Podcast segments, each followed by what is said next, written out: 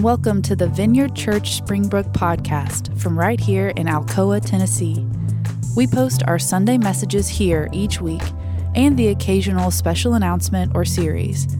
You can visit vineyardchurch.us and select Springbrook from the menu to learn more about us or to access our audio archive. You can also subscribe to this podcast on Spotify, Apple, or Google Podcasts. And now, here's the episode. Here uh, is our scripture for today. We're going to be in Romans 12, surprise, surprise, uh, and we'll be in verse 15. Be happy with those who are happy, and weep with those who weep. Live in harmony with each other. Don't be too proud to enjoy the company of ordinary people, and don't think you know it all. This is the word of the Lord. Thanks be to God. Hello. Um, I'm a slight bit nervous because I don't do this every week like Lindsay, so I'm going to pray for us. Lord, we invite you into this room. I pray that you would be present and we would feel your spirit, and that the veil between heaven and earth would be really, really thin this morning. Um, and Lord, we would know your love for us, your hope for us, and your joy for us. In your name we pray. Amen. As Lindsay said, I am going through a weird season. So it's interesting how God works. Um, Lindsay invited me to preach a couple months ago and then gave me a list of dates, and it was kind of like throwing a dart at a dartboard and being like, I'll take that one. And then I read the verses, and it was be happy with those who are happy, weep with those who weep, live in harmony with each other, don't be too proud to enjoy the company of ordinary people, and don't think you know it all. That's the NLT. Or in the CSB, rejoice with those who rejoice and weep with those who weep.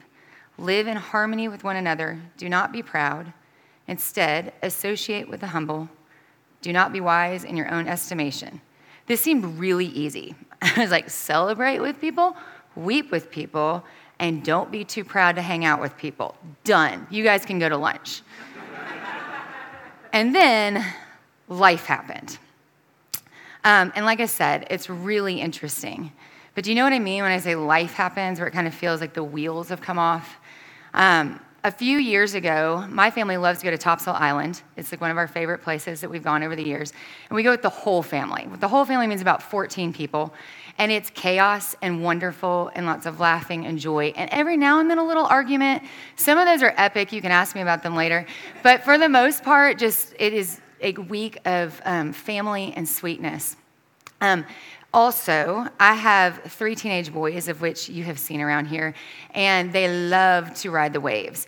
Now, on the Gulf side, it's kind of lame. Like, you could get out your float and you could spend all day just kind of going like this. But on the Atlantic side, which where topsail is, it, it's pretty awesome, actually. Like, you can go out and get pummeled by the waves all day long and come out and be like, that was the best day ever. Um, so, about three or four years ago, it was the weather was a little questionable, and Topsail isn't a public beach, so you don't get the benefit of like the little red flag or the double reds, or you know, to go like, I know if I should get in or not. And so I can remember the, the boys were like, We're going. And I was like, Kurt, you might want to go with them, and I'll take pictures because the wise side of me said, Do not get in that water. And so we go down the beach, and they get about halfway in. They're like, Mom, come on. Something you need to know about me I struggle with peer pressure but not really peer pressure, children pressure. And so I'm going to do dumb things if it's adventurous and if they ask me. So I have like jumped off cliffs and I'm going, what am I doing? Here we go. And then, I mean, there's been a lot of situations that I've wished I could say no. And so as I'm standing there on the beach, I'm like, I mean, what are you going to do? Are you going to say no? No, I'm going. So I set down my camera or my phone and I get about halfway in. I'm like, that first thought was the better one this is no good. And I could feel the undertow kind of pulling at my feet. And Tate, who's like six three now, was like not six three. And so I remember looking at him and going, he's to go under. I'm to go under. Let's go back in. So I look at Tate and I'm kind of like, let's go. And I leave Kurt with David and Colin. I figure they can hold their own. Um, and all of a sudden, I see Tate. He's just motoring back in. He's almost like to knee high, and I'm not going anywhere. Like I can see the shore and I'm like swimming, and I'm swimming, and I'm trying all the things, and I feel like the shore is exactly the same distance from when I started. And, and all of a sudden, I started thinking of all the stories you've heard, like of the undertow, people swept out to sea, and I'm like, this is it. I'm going under. I'm going under. And so I started to panic and I kind of hit the point where the waves start breaking over you. And so like I could touch the sand, but as soon as the wave came in, it would lift me up and then I couldn't feel anything and then it would crash. And so I, I was in this cycle of being like able to breathe for a couple seconds and then another wave would crash on me. And so I remember looking at Kurt with this like, save me. And so he, of course, having no trouble swimming, swims on over. and and I'm literally can feel like the sand under my feet and then it's gone, and sand under my feet and then it's gone. And so he just gave me one big shove into the wave, and I kind of did the tumble. I had the hair in my face and the sand in my nose and the salt water and all the things. Um, but when I came up, I was on solid ground. And so I could feel the sand. Now, this is where you're to know me a little bit better after I tell this. I'm dramatic. So at this point, of course, I can't just walk out of the ocean. Like, think the movie Castaway. I, am like, and like, I get on the side of the room, like coughing and sputtering, like, I would almost died. And my kids and Kurt were very kind for about 30 seconds. They were like, Are you okay? And I was like, Yeah, yeah, I think I'm okay. They're like, I mean, if only you could swim better. And I was like, so very quickly, it became just a funny story. Like, mom can't swim. And, but to me, it kind of stuck with me. That year, there's a lot of really hard things going on. Um, and over time, I feel like I keep getting this image of what it's like to be trying to get your feet on solid ground, and then the waves just keep coming. Um, because I think as we walk through that, uh, some of you in this room know exactly what I'm talking about. The waves keep coming. And if you're not in that place right now, that's wonderful. Tuck this sermon in your pocket for another time. Um, but if you've been there or are there, I think today might be for you. Um, because in the last month, it's felt like the waves have just kept coming. And then I read the verses I was going to preach on. Let me say it again to you Rejoice with those who rejoice, and weep with those who weep. Um, because I think being Jesus people, we're being asked to celebrate. It's beautiful. Um, we can celebrate weddings and birthday parties and newborn babies, and that's really where I want to be. A month ago, I got to be part of a wedding that was so sweet. And it was two people that loved the Lord and loved each other. And so, in the moment with their friends and their family, it felt like this veil that separates heaven and earth was really thin. And it's like I can, I can feel where God's moving. I can see where He's moving. This is where I want to be. I want to like make a house and live here. Um, and that is not that different from what we see in an encounter with Jesus in the Bible. Um, in three of the four Gospels, they call it the Transfiguration, but basically it's this Jesus invites his three friends, James, Peter, and John, up to a mountaintop. And then in some weird encounter, the veil between heaven and earth gets so thin they can see through it. And there is Moses and Elijah, and Jesus looks different. And in that moment, I think they have a taste. This is what it looks like. This is as close as we're going to get to heaven and to what it's going to be one day. And I love Peter's response because it's mine. He's like, let's build a house and maybe a little pool out back, but let's stay here forever. I never want to leave. And in this verse, when it's rejoice with those who rejoice, it's like, yeah, I never want to leave that. But Jesus looks at him, he's like, we got to go back. We got to go back down into the valley because there's things to be done and people to know and places to walk. And so they have to leave.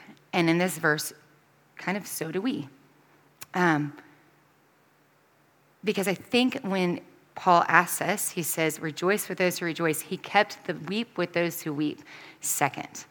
Um, last month on July 5th, my dad, who is actually here, which I'm thrilled, he's one of my heroes, uh, fell. And um, he has Parkinson's, and so we go to the hospital, and then that led to a two week hospital stay for my family and me and my dad, and, and it was a really hard place to be. But I saw a lot of his friends show up friends who love the Lord and who love Him, because I think that's what it looks like to be Jesus people. Um, they showed up and they were there, and it was long and boring and scary, but they were there. And I remember this one conversation between my dad and one of his friends, and I'll never forget it. I was just a spectator. Um, but he looked at his friend and he said, I need you to know what it means to us that you show up. When the sickness comes, a lot of people disappear. but you've continued to show up. Um, I think it, being Jesus people is to attend the party. I love our Easter celebration, but I think it's more than that. I think it's to show up in the hospital, it's showing up at the funeral, it's walking through the hard places, um, it's sitting with people and their doubts and their questions when God feels really, really far away. In John, we see Jesus model this. Um, he had deep friendships throughout, throughout the Gospels. He had his 12 disciples, he had the women that traveled with him. He was constantly building relationships. Uh, but one of the families he was closest to was Mary, Martha, and Lazarus. And if you've heard this story, I'm going to invite you to kind of lean in and hear it new today because I think it's where we get to see um, Jesus' heart for us and his desire for what we'll do for each other. Um, Lazarus fell ill, and Mary and Martha had been witness to tons of Jesus' workings. Like they had seen or heard of him healing, casting out demons. Basically, his entire ministry, he showed up in places and he put things back to the way they were created to be. You know, he restored value, he um, brought people back to health. So they knew he loves us. We love him, and he can do this. Um, and I think that, like, that resonates with me. I know the Lord loves me. I know that he can do this. Um, and so they send for him. And they send a messenger, and then they sit and they wait. And they wait as their, as their brother gets sicker and sicker. And in verse 4 of John 11, it says, But when Jesus heard about it, he said, Lazarus' sickness will not end in death. No, it happened for the glory of God, so the Son of God will receive glory from this. So, although Jesus loved Martha, Mary, and Lazarus, I love that it says that. Although he loved them, he stayed there for what was the next two days two days. Two days of decline, two days of silence, two days of waiting and wondering if the message ever got to him. Because there would have been travel time, there would have been the two days, and then they had to wait for him to come. It's a really long time to wonder and to see the loved one get sicker and sicker until he finally closed his eyes. And you just wonder what happened. And I think that many of us in this room have sat in that place. And so, finally, he says to his disciple, finally, I feel like there's so much in that. I wonder if Jesus was waiting and waiting, and finally he got to return to the ones he loved. He said, Let's go back to Judea. When Jesus arrived at Bethany, he was told that Lazarus had already been in his grave for four days. Bethany was only a few miles down the road from Jerusalem, and many of the people had come to console Martha and Mary in their loss. When Martha got the word Jesus was coming, she went to meet him, but Mary stayed in the house. Martha said to Jesus, Lord, if you'd only been here, my brother would not have died. But even now, I know God will give you whatever you ask. Jesus told her, Your brother will rise again. Yes, Martha said, He will rise when everyone else rises at the last day. I feel like they're having this like theological answer to her pain. And Jesus told her, I am the resurrection and the life. Anyone who believes in me will live, even after dying. Everyone who lives in me and believes in me will never die. Do you believe this, Martha? Yes, Lord, she told him. I have always believed you are the Messiah, the Son of God, the one who's come into the world from God. I love this. Then she returns to Mary. Um, quickly, at the very beginning of this chapter, Mary is the one that uh, washed Jesus' feet with her tears. So, tender hearted Mary. And she called Mary aside from the mourners and told her, The teacher is here and wants to see you. So Mary immediately went to him. Jesus had stayed outside the village at the place where Martha met him. And when Mary arrived and saw Jesus, she fell at his feet and said, Lord, if you had only been here, my brother would not have died. Whew. Do y'all feel that? If you'd only been here, I thought you would come. All the things that are in that tender-hearted Mary on her knees at his feet weeping. And Jesus ends up having two responses. When Jesus saw her weeping and saw the other people wailing with her, a deep anger welled up within him, and he was deeply troubled. Where have you put him? He asked them. They told him, Lord, come and see. And then Jesus wept. I want to pause here. Um, when I was reading this a few years ago, it hit me a deep anger and I was like, what is Jesus mad at? I think it's important because that's his first response is a deep anger wells up in him. And some theologians have said it could be he was angry at the mourners or he's angry at all these different things, but a majority of them agree that what he was angry at was he saw the one he loved. He knew what she was made for. And he knew that the enemy and sin and the brokenness of this world was crushing her and crushing us. Because Jesus was present when we were created. In Genesis 1 through 3, he knew exactly what you and I were made for. We were made for perfect relationship with God, perfect relationship with each other, and perfect relationship with this environment and with our, our world. And death was not supposed to be a part of it.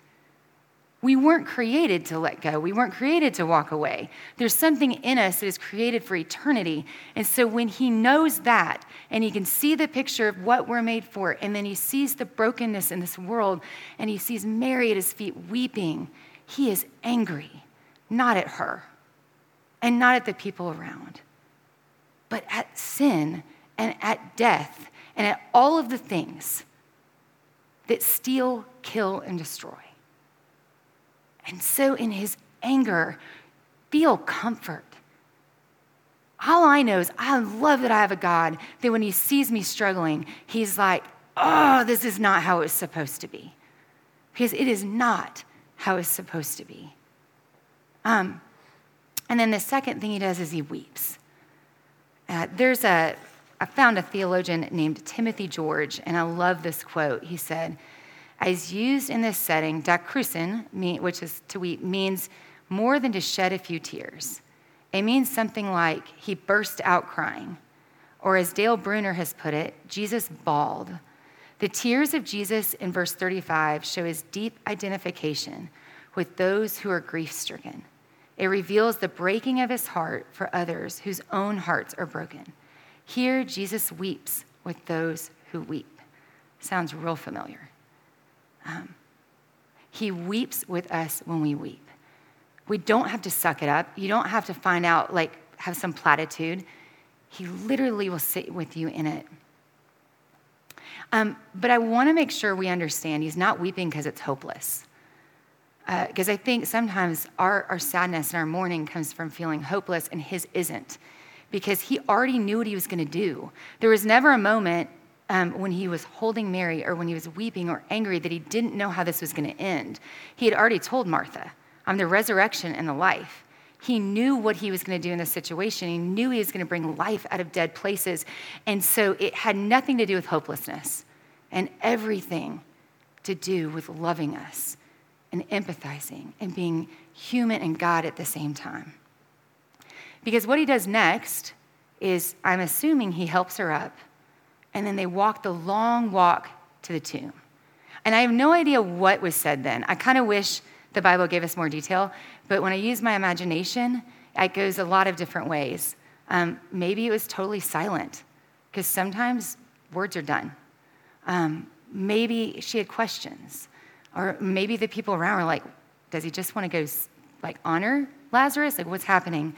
But I think there was probably confusion um, and sadness uh, but mostly probably silence. And then it says, Jesus was still angry, which I think is interesting. Still angry at death, still angry at the things that hurt us. As he arrived at the tomb, a cave with a stone rolled across its entrance.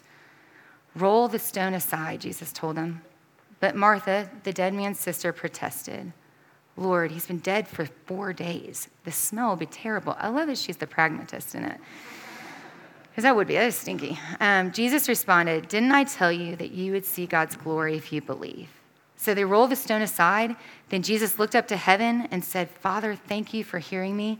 You always hear me, but I said it out loud for the sake of all these people standing here, so they will believe you sent me. Then Jesus shouted, I love this, Lazarus, come out. And the dead man came out, his hands and feet bound in grave clothes, his face wrapped in a headcloth. Jesus told them, unwrap him and let him go. Because God calls life out of dead places. So when we look at what Jesus did, he came, he sat, and he wept. He walked with them through the long road um, to the joy. And then he called life out of dead places. Throughout Scripture, Jesus tells us to go and do likewise. So as we look at what he's done, I think we got to start looking at how we behave. We need to show up. We need to weep with people. They don't always need answers. Sometimes they just need someone to weep with them. And then we walk with them. Walking with them can look like bringing a meal, it can look like going actually on a walk or a phone call or just being present. And then, this is the best part if we do those things over time, we're going to be there when the celebration happens again. Um, years ago, you guys may remember the fires in Gatlinburg. And I, I, still remember being at home because they happened overnight and it was real windy and the storms were coming through. And you could see this eerie glow over the mountains because our backyard kind of looks in that direction. And you knew devastation was happening. And it was like the winds were just blowing the fire down the valley and through the spur and taking out businesses and restaurants and hotels and large amounts of the forest and the mountains. And so, about four months later, I drove through Gatlinburg and looked up on the hillside near the chimneys, and you could already see the green growth. Um, because where the devastation happened, growth came out of it. I believe that as we walk with people through their devastation, we then get to be there when we see the growth and we get to rejoice with them. So it's like a cycle. We rejoice, we weep until we can rejoice again. Um, I didn't spend much time on verse 16, but it's about pride. And so I was thinking about this a little bit, like how it ties in. And, and I think I've been talking to you from the perspective of us showing up, but sometimes we're the person that needs to be shown up for. And if you're the person that needs to be shown up for, it can be really hard to say yes to help. But I think part of being in a Christian community, part of looking different than our culture, is being going, yeah, I need your help, and I'll take it. Because um, I remember in our season, the last month, I had people going, What can we do? What we can do? And my instinct is like, Nothing, we're good, we got it covered. But to tell you the truth, I didn't have any of it covered. Um, I, I didn't, like, couldn't have the energy to get home and feed my family. And I definitely didn't feel like I was on top of things. Um, but it was really, really hard to say, Yes, will you bring me food? Um, will you uh, just go on a walk with me? Will you get on the phone with me? It, that's a really hard thing to do. But I think part of living with one another in community is saying, I'm going to say yes. When I'm in the middle of the hardest season of my life and someone says, What can I do? Give them something they can do. Because I'm telling you, those people want to so bad. Um, they want to show up. They want to weep with you. They want to walk with you. And they want to be there in the celebration when it's over. Um, but we got to let them. So um, I'm going to pray for us and invite the band up. And then we're going to have Selah. And in Selah, I want you to just kind of be reading the verses, spending some time thinking and pondering, but also um, where do you need to show up for someone? And maybe even harder, where do you need to let someone show up for you? Lord, I thank you for this morning.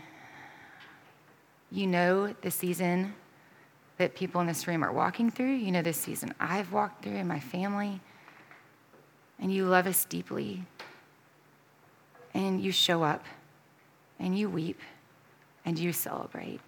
I pray we would look like that, that this church would look like your kingdom. And one day it'll all be celebration. But for now, in the world that we live in, I just ask desperately that you would remind us that you are present when it feels like you're far away. And I thank you for the people in this room as they take who you are and how you love them into this world. I pray you'd be with them. In your name we pray. Amen.